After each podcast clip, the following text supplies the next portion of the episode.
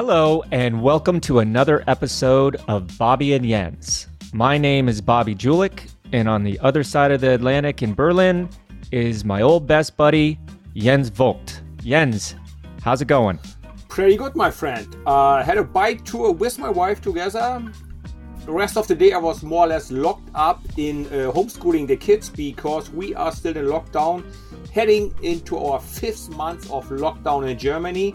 So, homeschooling all day long. But I'm doing great. Yeah, your definition of great and mine definition of great is a little bit different if you've been in lockdown for for five months. But you know that's the Yenzi attitude, the can do, uh, will do attitude.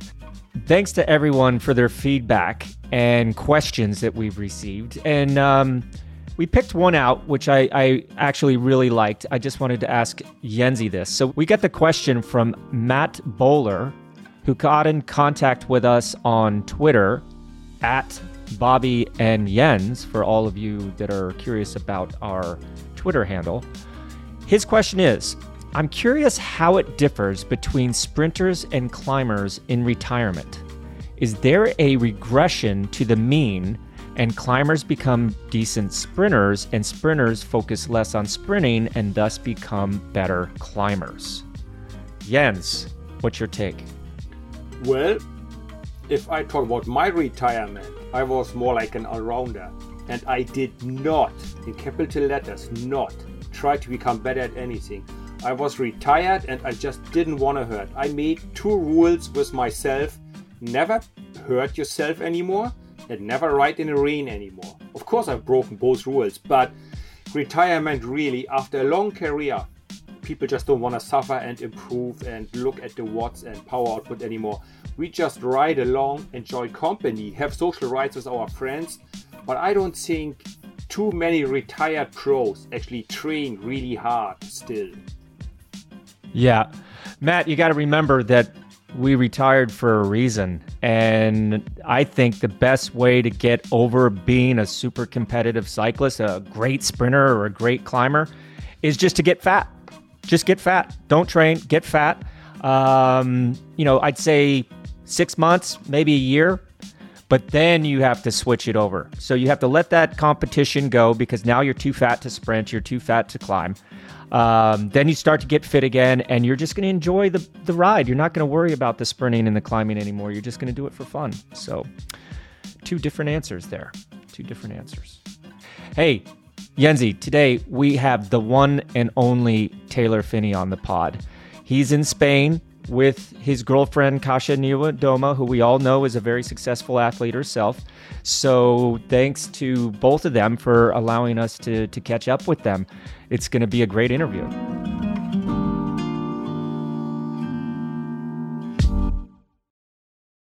Taylor, welcome to Bobby and Jens. What's up, guys? Happy to be here. I've actually known Taylor since he was a little bump in his mom's tummy back in 1990. My dad had a bike race in my hometown of Glenwood Springs, Colorado, called the Tour of the Alpine Banks. And before the race, Connie was there. Um, and uh, obviously, she had a little baby Taylor uh, in her tummy. So I had met Connie and Davis Phinney at 1986, I was one of the, I went to the first ever Davis Phinney, Connie Carpenter Phinney camp in Copper Mountain, Colorado. I was 14 years old. And that's where I got to meet Davis and Connie for the first time, who were my my um, heroes from the 1984 Olympics. Uh, Connie was a gold medalist. Uh, Davis was a bronze medalist and they just kind of looked after me a little bit when I was young, living in Colorado. I was in on the on the western slope; they were on the eastern slope of Colorado, and we our paths would cross. And then fast forward, you know, a couple a decade or so later, and um, I'm at the top of I don't know where it was, maybe it was tour of Italy or something like that, and I meet Taylor Phinney for the first time. I mean, I'd heard about him, I'd read about him, but um, that was that was kind of the beginning for me. So um, yeah, Taylor, again, welcome to our show. And um, I just really want to kind of know, you know, you were a son of cycling royalty and you must have had an amazing upbringing. Give us and our listeners a little idea of what it was like for you growing up prior to getting into cycling. Um, well, to compress 15 years of life into a short answer, um, I grew up pretty much wanting to be an athlete because that's that's all we knew in the family. That's what I saw my parents doing. That's what I saw people celebrating my parents for. And as a kid, um, you know, you follow what your parents are doing, what your role models are doing. So um, I wanted to play soccer. I wanted to be like Ronaldo. I don't know if you remember Ronaldo from the Brazilian team, like 1998, uh, with the gap tooth. Uh, I really wanted to be the gap tooth Ronaldo. And then uh, we moved to Italy, and I sort of quickly realized I was 12 when we moved there, but I was quickly I quickly realized that I was not going to be Ronaldo playing with all the Italians because um, you know you can be like pretty good in the Boulder, Colorado uh, youth 10 to 11 age group. But then once you go to Italy and you're a 12 year old amongst thousands of just amazing soccer players, you're like, okay, well, maybe this isn't going to work. Still had some fun, made a lot of friends there. Um, and then eventually found cycling after uh, just riding with my dad. Um, but I grew up mountain biking primarily. I really didn't like road cycling when I was younger. I just found it very boring. And I wanted to do jumps, and uh, I would always hurt myself, though. That was kind of my. Seems like it's been sort of an, a narrative. but uh, that's, um, yeah, that very active, very active childhood. And how long did you live in Italy for? I know you speak beautiful Italian, but you moved there when you were 12. And beautiful Italian. Molto bene. uh, we lived there for three years. We moved uh, when I was 12. We moved in 2002 after it was sort of a combination of things. So uh, my dad, my dad was diagnosed with Parkinson's 2001. The same year, his dad died, and then 9/11 happened and it was just kind of i think it was like a little bit crazy for for my parents to to deal with the energy being in the us and also being in boulder which is a community where everybody kind of knows them and then you know asking them about the diagnosis and all of this so uh, they i think they wanted to escape so went to italy and originally we were just going to live in italy for one year but uh, took one year to get all of the legal documents and everything together and, and even feel comfortable in our house. So uh, we stayed for two more years after that. And um, my sister and I went to a quote unquote international school, which was all Italian kids. Essentially, there was just an, an extra emphasis on learning English. Um, so maybe 30% of the classes were in English. But otherwise it was it was in Italian. So like 7th grade my first year there I didn't I, I didn't really go I went to school but I wasn't you know I didn't wasn't learning anything because I couldn't understand what anyone was saying. So they would call on. I mean like if you can imagine the like the pang of anxiety that that you would get as a child. Just being 12 and like you're jumping diving headfirst into puberty and then at the same time you're sitting in a classroom with a group of kids and you don't understand what they're saying and then your like scary italian history teacher calls you out and is like what do you think about this? And you're like i'm not paying attention because i can't understand what you're saying so um, yeah that was my first year very anxious very like stressful time as a kid but something I'm very thankful for now because I speak Italian and that's helped me to learn Spanish now and so also Italian is kind of like the language of the peloton. It seems like other other than English. I know for the curse words it is. That's pretty much the only Italian I know is that they have really good curse words. So you're cruising around on on your mountain bike, you know, hitting the jumps, getting hurt. And the first time I really realized, oh my gosh, Taylor's on his bike was when you were on the velodrome. When did you when did you trans you know transfer from the dirt onto into into track racing? Was that when you were still over there in Italy or when you moved back to the US? No, I didn't uh, I really only mountain biked when I was younger. Uh, I was also really into freestyle skiing, uh, but again, I kept hurting myself and um, so when we were in Italy, um, we just had road bikes, and then I would go. I used to love doing this loop with my dad, where we would climb up, and then we would do this this pretty fun downhill, and that was always really fun for us because he was like a criterium guy, and he loved. You know, we I spent my being at bike camp. Um, you know, there's all these skills and drills things. So I spent my whole childhood doing like cornering clinics, and um, so going downhill was always was always very fun for me. So we would, uh, yeah, just I would go out riding with my dad, and it was very special. In Italy, you know, it's you going through like the the olive fields, and uh, you got those cool cypress trees, and it just like everything smells nice so that was like that was just my first entry. I started racing road, and then to get to the track, the track really only came up because I wanted to go to the Olympics, and I was still in high school.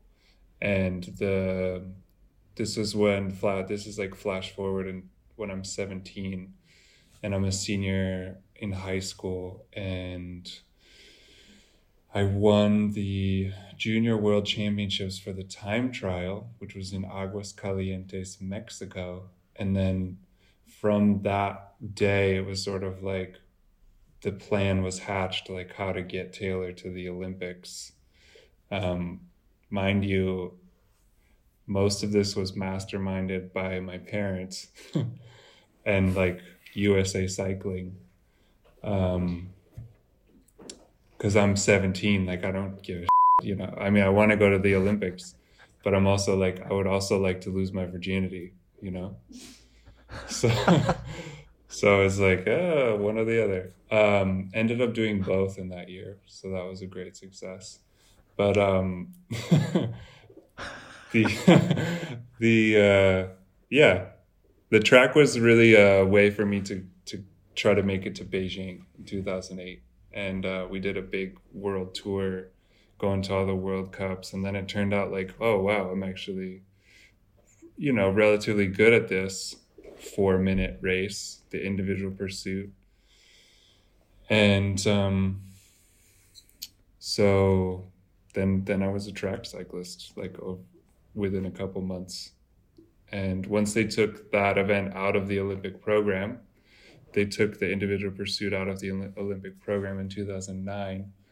Uh, once once that happened, I just went straight all road all the time because that's where that's where people were gonna you know pay me as a 19 year old to ride my bike so taylor um, it looks like out of your entire family only your younger sister didn't pick cycling as a sport how did that happen? She's a cross country skier, correct?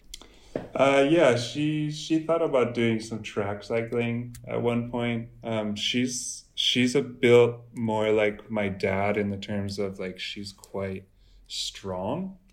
Uh, my dad is is shorter and like he never works out his upper body, but he's somehow just like ripped. He's got these big biceps and these pecs and um, so my sister is is also like sh- shorter and like sh- stronger, and I think she also felt like if she didn't make it to the Olympics, like she would somehow be a failure of the family. Uh, but she was also incredibly smart, and so I always, as her older brother, I always encouraged her to stay in academics and go to a nice college and do something with her brain instead of doing something with her body and uh, she, she did she did the she sort of toyed with the the European circuit um, with the with the U.S. ski team, but I mean those guys don't don't get paid anything, and it's just like you're you're barely scraping by just to pursue this just to pursue this dream where you know 37 Norwegian amateurs are are better than you probably will ever be you know? So it's um so yeah she she actually quit uh nordic skiing at the same time that i quit cycling which was kind of cool for both of us and she rides actually all the time but she just never never really raced i think it was a bit intimidating probably so in in 2008 you were on the track and i want to get to 2012 uh, and talk a little bit about that Olympics because Olympics seems to be a little bit of a developing theme here. But you know, you were this junior wonderkind. You won Paris Roubaix Espoir. You know, you you won the Tour de la B2B overall, which uh, I must say is you, uh, you know a feather and. Yeah, yeah, I was totally stoked when you won that, and I think we've had a couple other Americans have won that since since then. Right. But um, you know, you just obviously had the ability to be great at time trials and in short, short time trials. But I mean, you know, you won the under 23 worlds and uh, I'm sorry, the under 23 nationals and world championship in in 2010. The elite elite national championships. Elite national championships, yes. and you turned pro in August and immediately won both time trials in the Tour of Utah and then went to the Tour of Avenir and won that time trial. I mean, we're all like, oh my gosh, like this this is going to be amazing. He can ride on the cobbles. He can, you know, be a time trialist, win all the, you know, prologues. Who's and who's you who I, I mean the American your fans, Taylor Phinney's fans, the yeah, people yeah. that loved watching you grow up and the future of cycling is now. And you know, you get to the Olympics in 2012. Um, you know, you you got you, you went to the Giro, you won the the opening time trial and took pink, and then um, not many people get to say that. I don't know how many Americans have taken pink in in in the Giro. Uh, maybe Christian Vande Velde, yourself, uh, Andy, of course, but uh, pretty big thing. Going into the Olympics, you know, now there's no individual pursuit, so you're there for the time trial and the road race, and you wind up getting fourth in both of them, which was an amazing result. But did you did you feel like you know? I mean, fourth place in the Olympics is pretty tough. But were you happy with that result, or was it kind of like, man, I, I did all this training and you know just came up a little bit short? Yeah, I mean, I definitely cried after the road race. You know, when you're sprinting for the bronze medal, and then you, it's like right there. You know, when it's right in front of your hands, but then you can't grab it. So I, I shed a tear. But then going into the time trial, I was looking at the start list and it was like, well, Cancellara was out because he crashed in the road race. Or he was going to do it, but he was, I don't know, he was injured. But then you had like Wiggins had just won the tour and Froome was there and Tony Martin. And then I'm sort of doing the math in my head and I'm like, oh, I'm gonna get fourth again. Um, but actually, when I was a kid, I would I don't know if I've completely fabricated this memory, but uh, when I was a kid, I would watching the Olympics. I would always try to pay attention to who got fourth, like to those that person's name, because I always felt bad for those people Um because um, they're like so close, but they leave with no hardware you know? And uh, so, yeah, I was one of those people. And I gotta say, it's still cool. And they don't even make those medals out of real, uh, real gold or real silver or real real bronze. So the whole thing is No. that's a, that's actually um, not correct. Obviously, the gold medal is not made of gold, and the bronze medal is not made of bronze. made of but copper. I've been told, I've been told that the silver medal is, if you melt it down, is the one that's the most valuable over the gold and over the bronze because it has some silver in it. But if you provide me with some sources, uh, then I will believe you. But I could also say, Yeah. you know, I've heard, and then literally say anything. So Taylor, um, after the Olympics, I, if I remember correctly, you also finished fourth at the World Championship time trial, correct? Second, Second. So yeah, take that, Yenzi. um, yes, sorry. Take that. He took some hardware home. He took some hardware home. Indeed. So Don't be don't be jumping on my boy here. Tyler, I, I I I watched it all, and I almost felt like a little heartbroken for you because, like you said, all the hard work, you were so close. Yet, I believe those years or those weeks was where you were the strongest in your entire career. Don't you think so? Like in terms of pure performance, power output, mental strength, focusing, being right and ready at that point. I mean, you know, like in a month's time, second at the Worlds, twice fourth at the Olympics. I believe you were incredibly strong in that period of time. Wouldn't you think so, or would you agree that that was where you were the strongest in your entire career, or did you actually have better or stronger moments? mm, yeah, I, I definitely agree. I think from a from a results standpoint, yes.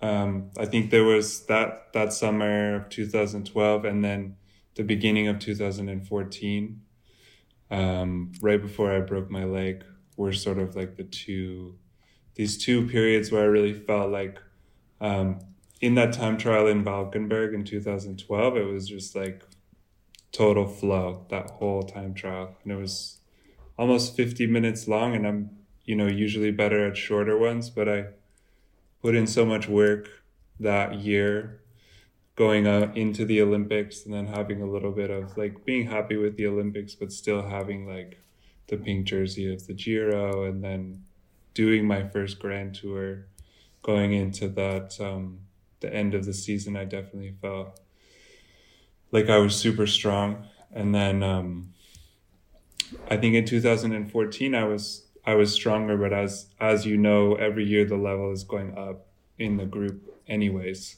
uh, of everybody around you so um, in comparison to everyone else I think uh, that that yes that was the time when I was probably the strongest Now you already mentioned 2014. You won a stage in Tour of California. Um, I believe I was trying to catch you in the break, or I was in the break with you for a while, and you basically rode me off your wheel. You were just so strong. I was in my last year as a pro, ob- obviously not as strong as I wanted to be anymore. And you, I think you just killed me. You just rode me off your wheel. You were strong. I remember that win. It was fantastic to see you hold off the entire peloton chasing you.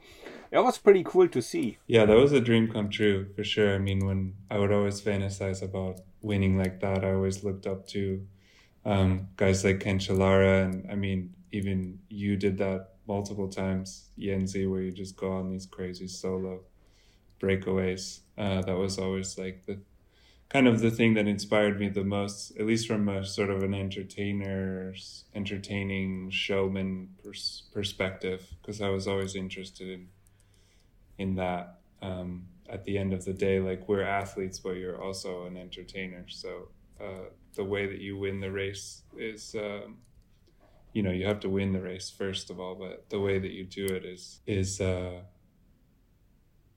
it can be either standard or like very entertaining. And I, I like I like these sort of long shot like Philippe Gilbert like out of nowhere sort of wins Well, not only did you win that in dramatic fashion, I think you absolutely aced the uh, the victory celebration. So uh, you definitely entertained us that day. That day.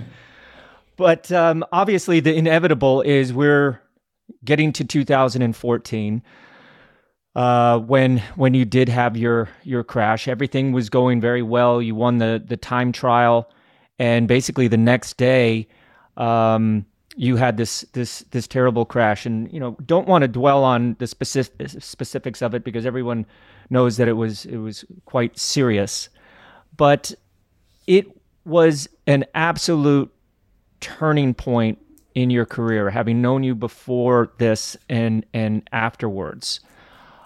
What did you learn about yourself? Because I kind of looked at it as this kid has been basically a bike racer since birth. And he's never really had the chance to be just a normal kid. And all of a sudden, you know, you're injured, you're going through months and even years of, of rehab.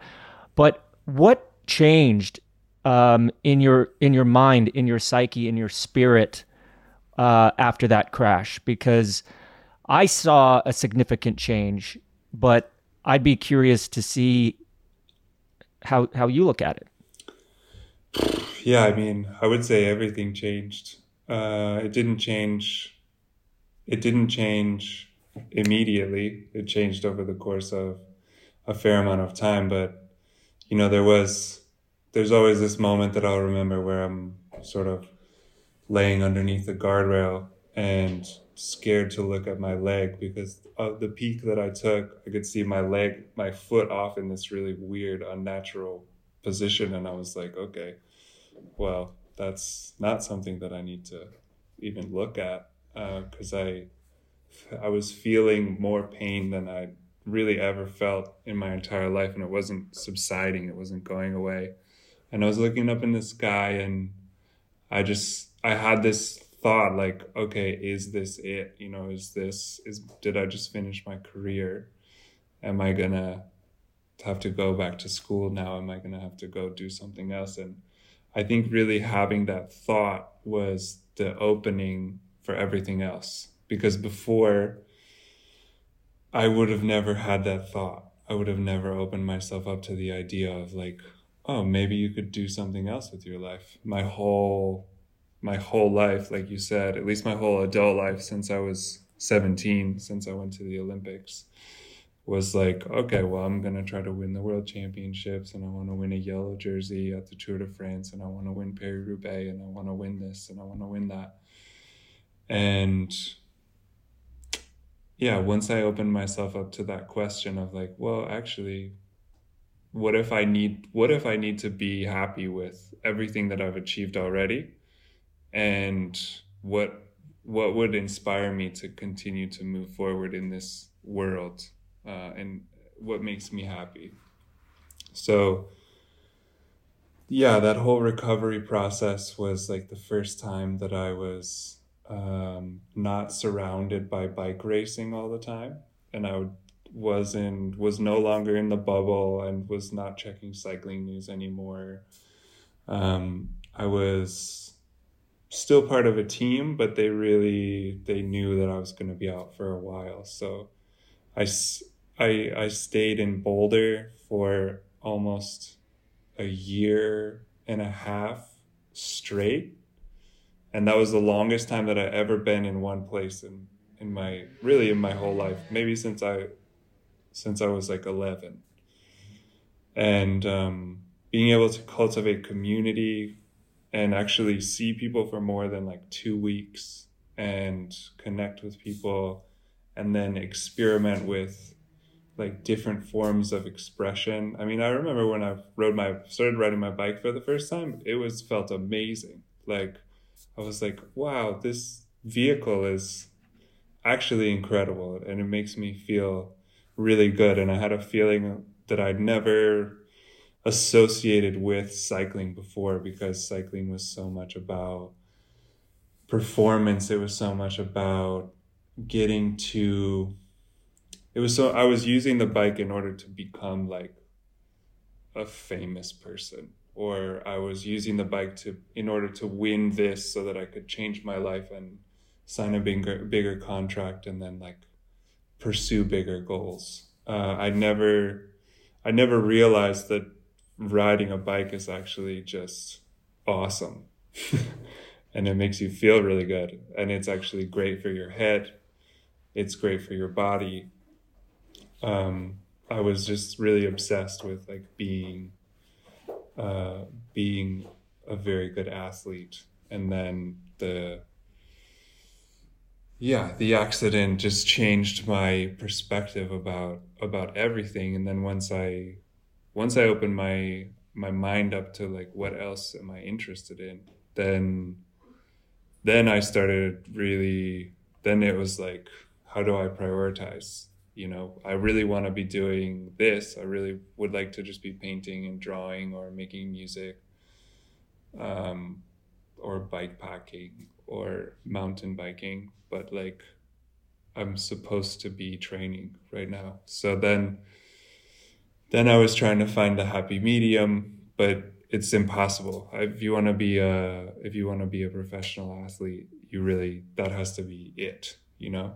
You have to have that as your top. You know, my actually my dad when I was younger, he would tell me um well, he might get angry at me for saying this, but he definitely told me one time, and maybe this was a quote that somebody told him, but he was like, you know, the bike has to be number one, girlfriend or partner, number two, everything else below that. The bike while you're racing is number one.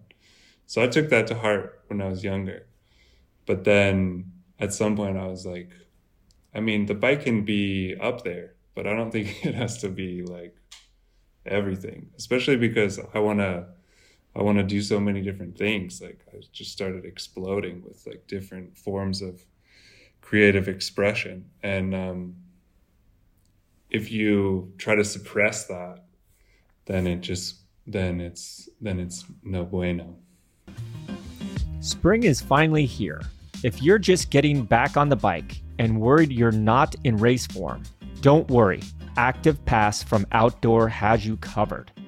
Jens and I are both members and get to enjoy training plans, exclusive gear discounts, entry to cycling events, and much more, including access to premium content from other outdoor publications like VeloNews, Trail Runner, Yoga Journal, and Backpacker.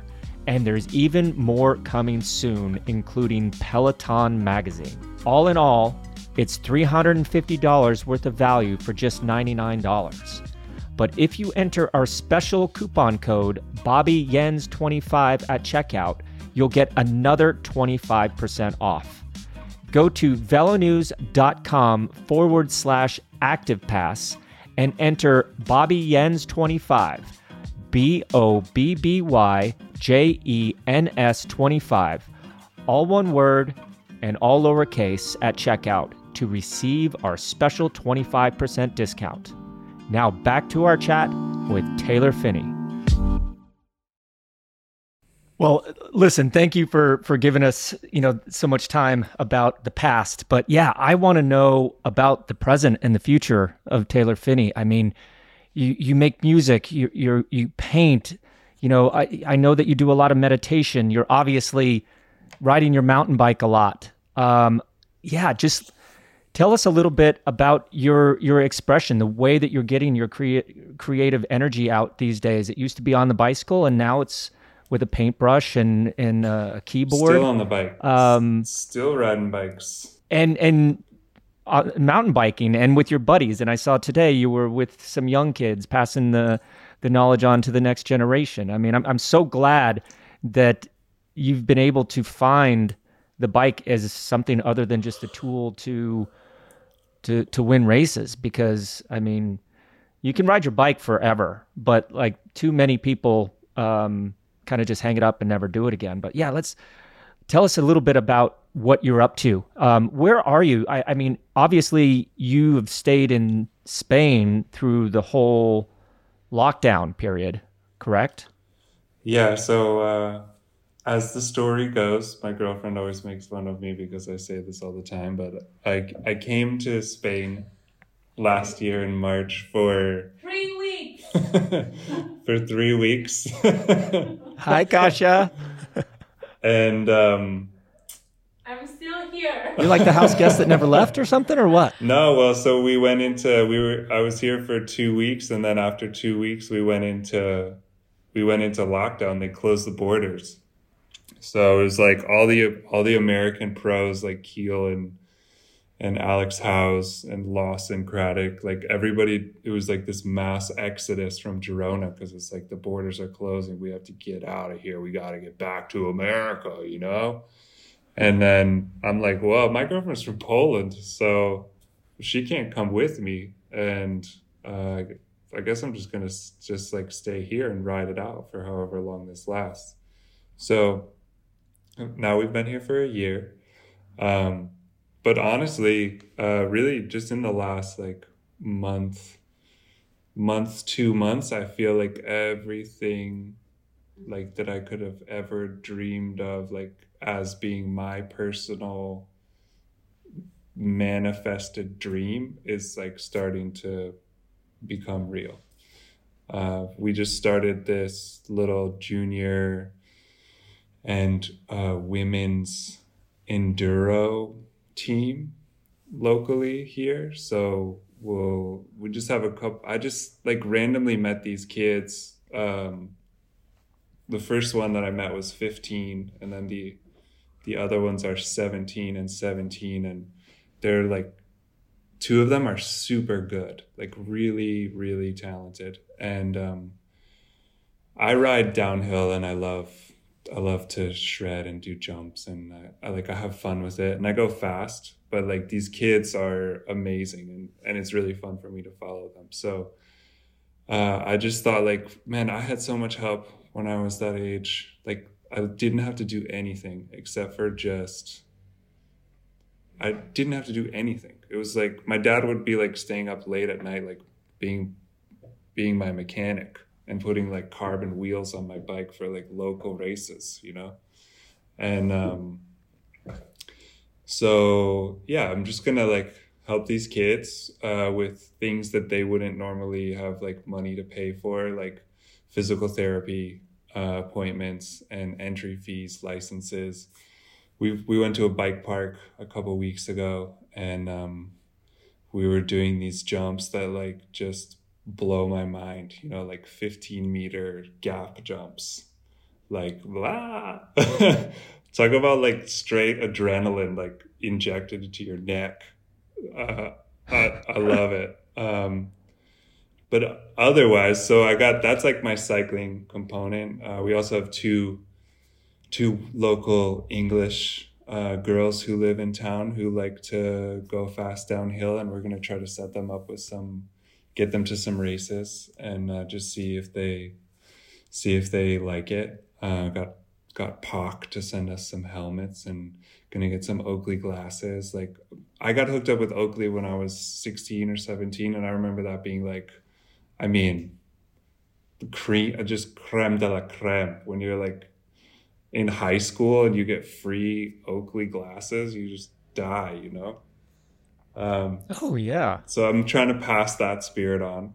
Uh, trying to just because we get so much stuff for free, it's you take it for granted, and then like I'm telling these kids like, oh yeah, we'll just get you some of this and get you some of that. And they like blows their mind. So uh, I, I love to be able to to help in that way. And then uh, I just finished my first mural project. So just painted a this giant wall. Um, it's five meters tall and maybe eight or nine meters wide. It took me 50 hours in total painting, like wall time. Wow. To do the whole thing. Um, completed it in a in a moon cycle. so I started on the last full moon and then I finished on this full moon, which just like felt felt right. um, and it looks really cool. I'm really excited about it, and um, I'm I I'm not getting paid for that. I'm doing. Uh, so it's at a it's at my physical therapist's office in her studio, and we have a trade to where like the hours of time that I put into the mural go into physical therapy hours. So I'm still working in a broken, relatively broken body from my various crashes, and I get physical therapy like once or twice twice a week because I still like to thrash the body, and um, so that feels like a really cool exchange. You know, I'm not like trying to get some figure of money for this. I'm doing it so that I can receive. It's like for my body. It's for me, which is uh, just different. It feels good. And then the third, well, there's many things, but the other thing that I've been doing a lot is trail building and trail maintenance, uh, which is like, as a cyclist, when it starts raining outside, like as a road cyclist, you're like, oh, weather, huh? it's so outside, you know, like it's raining, like, oh man. Now when it rains, I'm like a crazy person. I'm like putting on my my rain jacket and I'm like in the forest direct because it doesn't rain here that often.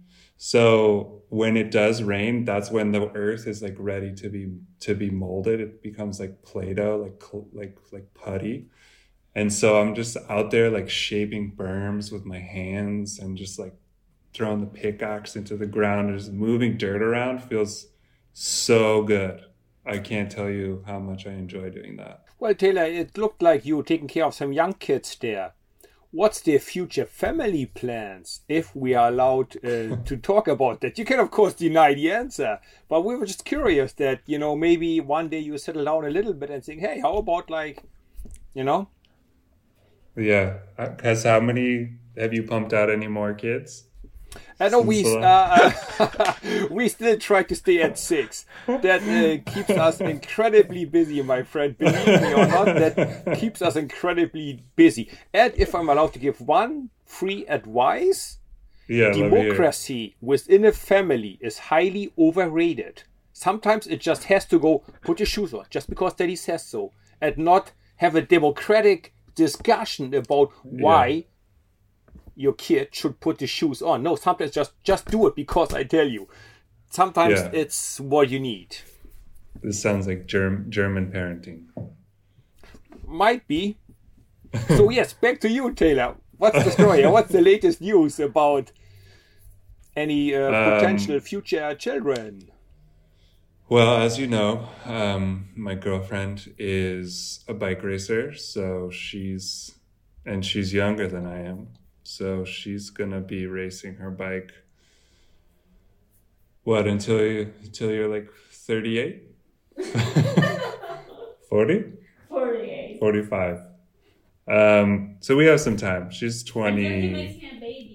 She's 26. She keeps asking me to make her a baby, but um, she also trains too much uh, for that to happen. So fortunately, we're living in this really nice uh, gray area. Good for you. Wow. you got it all figured out. You got it all figured out. One thing that I would like to touch on before we let you go, Taylor, is the the Davis Phinney Foundation. Um, have you guys had any recent, you know, fundraising efforts? And you know, how's your pop doing? Yeah, I mean, my dad's doing pretty well. I feel like they kind of lived a sort of isolated life uh, before this all happened, and um, now they've been doing the same. My mom really misses traveling. Um, but the foundation itself is doing really well. I mean, I think you know that throughout this whole pandemic, uh, charitable organizations have been have been booming for the most part. Um, they just finished uh, my my my coach before you, Bobby Neil Henderson, uh, had organized this thing through the Sufferfest, which made like three hundred eighty-five thousand dollars over a week, which was pretty wild. Wow! And um, we did a earlier this year, right before I came over here. We did a I painted a bike like very hastily in Boulder, and then we auctioned that off um, and ended up raising like forty three thousand dollars for the bike, uh, or well, with the bike for the foundation. So Taylor, thanks a million times for actually joining us today, giving us so much time and all your interesting points of view. I loved listening to you. I actually did love racing with you because you were so incredibly strong and you were one of the few riders a little taller than me. So I actually, if we ever got in a break together, I would actually get a good draft of you because you're such a tall man.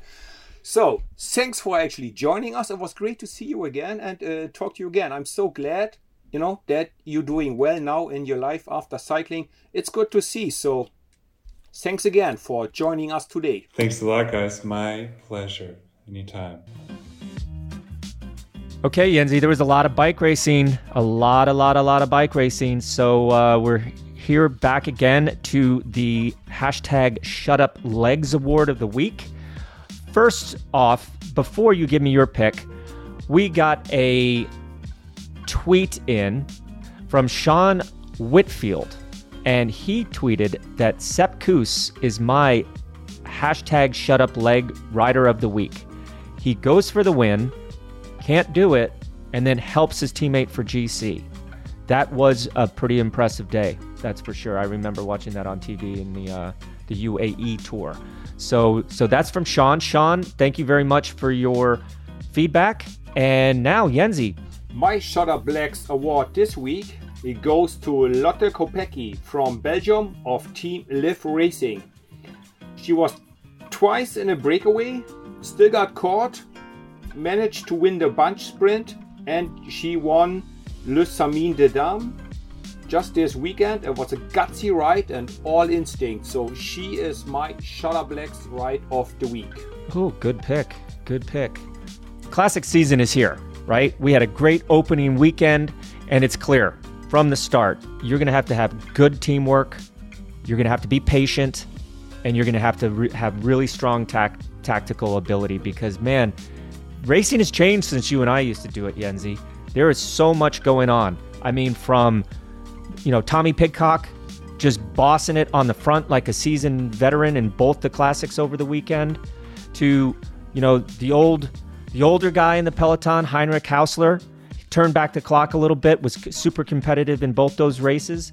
You know, we were sitting there watching him do cyclocross all winter, kind of questioning what he was what, what he was doing. Obviously, that paid off some big dividends. But um, I have to say, um, my rider of the week, and this is probably going to happen many, many times this year, is Mathieu van. The guy wins the first stage of the UAE tour. One of the people in his entourage tests positive for COVID. So he has to go home. So he can't race until the UAE tour is over. So that's why we didn't see him in Het Volk on Saturday. Then he decides, you know what? I missed some days of racing. You know what? I'm going to make it a little harder on myself. I didn't, you know, race this week. So he attacks from 80K out and the only guy that goes with him was my hashtag shut up leg rider of the week a week ago, Jhonatan Narváez. They catch the breakaway, they work together, they get almost to the line, and you know they were caught. But Mathieu van der Poel, hashtag shut up legs rider of the week. Pretty good choice. Well, that's all the time we have for this week huge thanks to Taylor Phinney and Kasia Niewiadoma for joining us. Thanks for listening. Please give us a five star review and share us with your friends. The show was a VeloNews production in association with Shocked Giraffe. The producer was Mark Payne, and this episode was edited by Kirk Warner. Follow us on Twitter and Instagram at Bobby and Jens and share your cycling stories with us.